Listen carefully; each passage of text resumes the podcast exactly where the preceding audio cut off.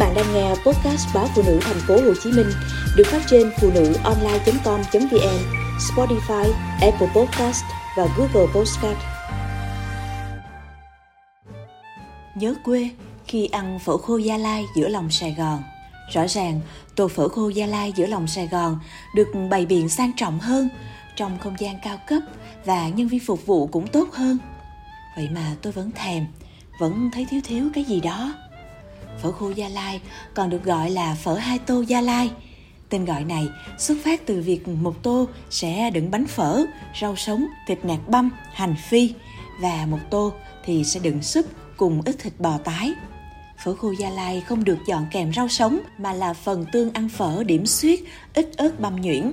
Gọi phở khô Gia Lai vì nhiều người tin rằng đây là nơi xuất hiện món ăn này dù chưa có tư liệu để khẳng định nguồn gốc của món ăn, chỉ biết không chỉ người Gia Lai mà du khách từng đến vùng đất này, dù vô tình hay cố ý thưởng thức, sẽ nhớ, sẽ thương và muốn quay lại lần nữa để thưởng thức thành phố Hồ Chí Minh không có nhiều quán bán phở khô Gia Lai. Và số quán bán món ăn này mà ngon thì lại càng ít, không nhiều lựa chọn.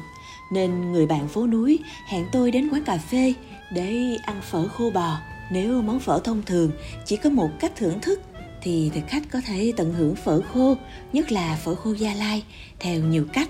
Có người sau khi được phục vụ, bưng tô súp bò, trút hết vào tô đựng bánh phở trong cái nhìn ngỡ ngàng của mọi người. Có người thì sẽ đôi phần bánh phở ấy, một nửa trộn với nước sốt làm từ tương hột ăn kèm.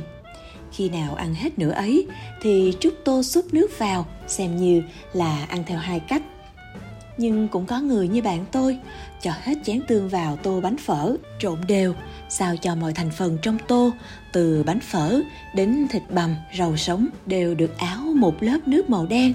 Rồi từ tốn gấp, từ tốn nhai. Thỉnh thoảng ngơ nghĩ bằng muỗng nước súp, miếng thịt bò tái. Tôi không học theo bạn, tôi ăn theo cảm nhận của mình và nhận ra khi trộn tương cùng bánh phở, trong khoang miệng là vì đậm đà của tương, thanh thanh của rau ngọt của thịt, nước súp thật thanh, ngọt và thịt bò mềm.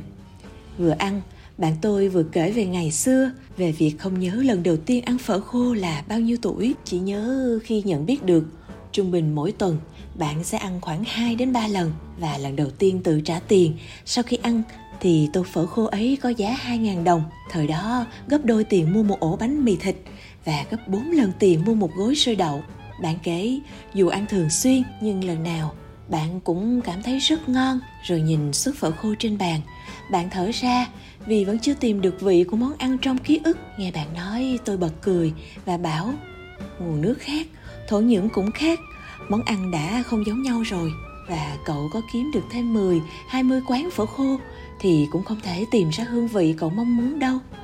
Bởi cái cậu nhớ là quê hương, không phải là món ăn. Nghe tôi nói, mắt cậu bạn sáng lên, gật gù Hèn chi, dù phở khô ở các quán, nhà hàng của thành phố Hồ Chí Minh sang trọng hơn, bày biện tinh tế hơn, ăn cũng ổn mà mình vẫn cứ thấy thiếu thiếu cái gì đó.